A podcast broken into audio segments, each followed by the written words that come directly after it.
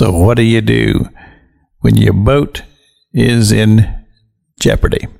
Uh, we talked about this yesterday. We find uh, the scripture in the book of Luke, chapter 8, verse 23, where Jesus is on a boat crossing a lake and a storm of wind comes up. And he's down in the bottom of the ship and he's sound asleep. And uh, the disciples are, they're just losing their mind because they're very fearful. And they see that uh, the wind is blowing the water into the ship and it's taking on water and they see it as great jeopardy. And I told you yesterday the word jeopardy simply means peril or danger of death. And so, as humans do, we get frustrated, we're fearful, we're distraught, we feel overcome by the situation that's before us. And then we do what people do. And uh, the things that I'm about to share with you are from my personal observation of life. I didn't get this out of a book somewhere, I didn't read it somewhere. This is just life's experiences, how people deal with circumstances that are adverse.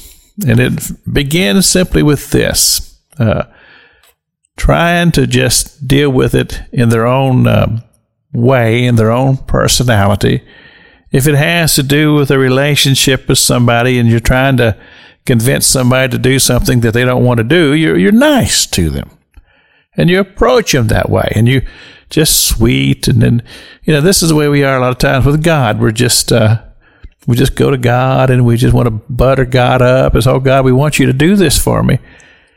And it isn't God's will or it isn't the desire of the person that you're talking to trying to convince them to do what you want to do. And they're just not, they're just not having it. And so the next step is this, that a person becomes angry. And, uh, that's the way we are with God a lot of times. When God doesn't do what we want him to do, the way we think we, he ought to do, we get angry.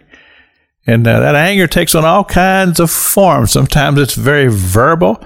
Sometimes it's uh, takes on the form of we do things that are that are often uh, to our own disadvantage, but we do it because we're angry.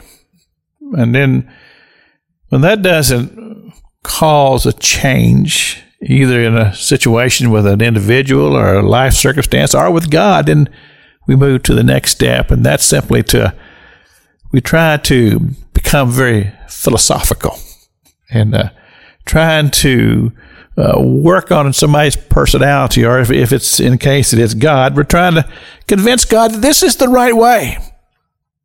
And then, if that doesn't work, usually the next step is tears.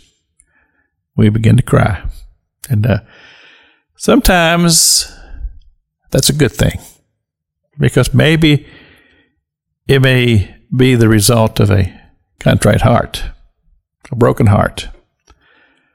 And if a broken heart is a sincere heart that leads to repentance, a lot of times that does get to mind in the heart of God. And sometimes it causes things to happen, good things to happen. But it's a process. And oftentimes God has to let that process play its way out. And uh, it's a tremendous learning experience.